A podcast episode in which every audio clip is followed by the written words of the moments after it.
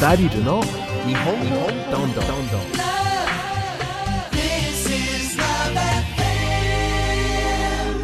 今日は先週に引き続き日本語ボランティアとして活動していらっしゃる寺岡由美子さんに来ていただきました。よろしくお願いします。あよろしくお願いします。寺岡さんは外国人に日本語を教えるときにどういった点に一番気をつけていらっしゃいますか？そうですね。あの勉強されている方が私たちボランティアだけではなく、うん。一般の人と普通にコミュニケーションを取ることができるというのがうん。うん最終目標なんですよ。はい。それでできるだけ外に出て実際に話すような課外活動なども取り入れるようにしています。課外活動ですか？はい。学習者はよく博多弁がわからない。うん博多弁ね、うん。で学校で習った日本語なのに通じないんです。ということがよくあるんです。うーん。そこでボランティアさん以外の日本人と話す機会を作るためにウォークラリーをやったりするんです。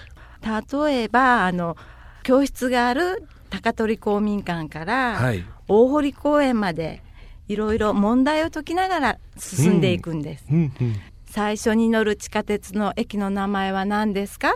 なんて書いてあるの？は、はいはい。それを調べながら、そしてわからないことがあれば、道を歩いている日本人に質問するという方法なんです。面白いことやりますね、うん一般の方に質問を聞くんですか？そうです、そうです。日本語の勉強中です。はいご協力をお願いしますと書いたプラカードを持って、はいはい日本人と一緒にペアになってやるんです。ほー皆さん答えてくれるの、ええもう、あの、実際に質問をされた方は、うん親切に教えてくれてそしてついでにこう会話もしてくれるんですね。あどこからうん、どこから来たんですか、はいはい。あ日本語お上手ですね。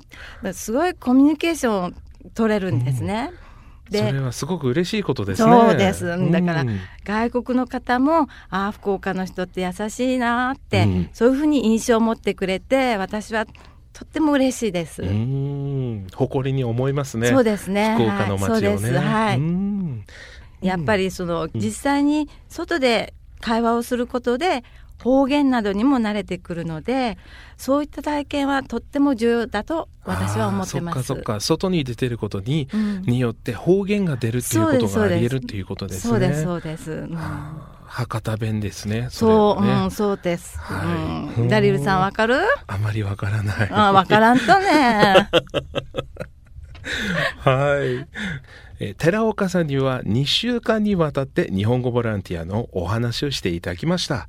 日本語ボランティアに興味を持った方もたくさんいると思います。そういった方にぜひ寺岡さんからメッセージをお願いします。はい。あの外国の人と楽しく交流したい。この気持ちさえあればどなたでもボランティアはできると思います。まずは近くの日本語教室へ足を運んでみてください。はい。寺岡由美子さんでした。ありがとうございました。ありがとうございました。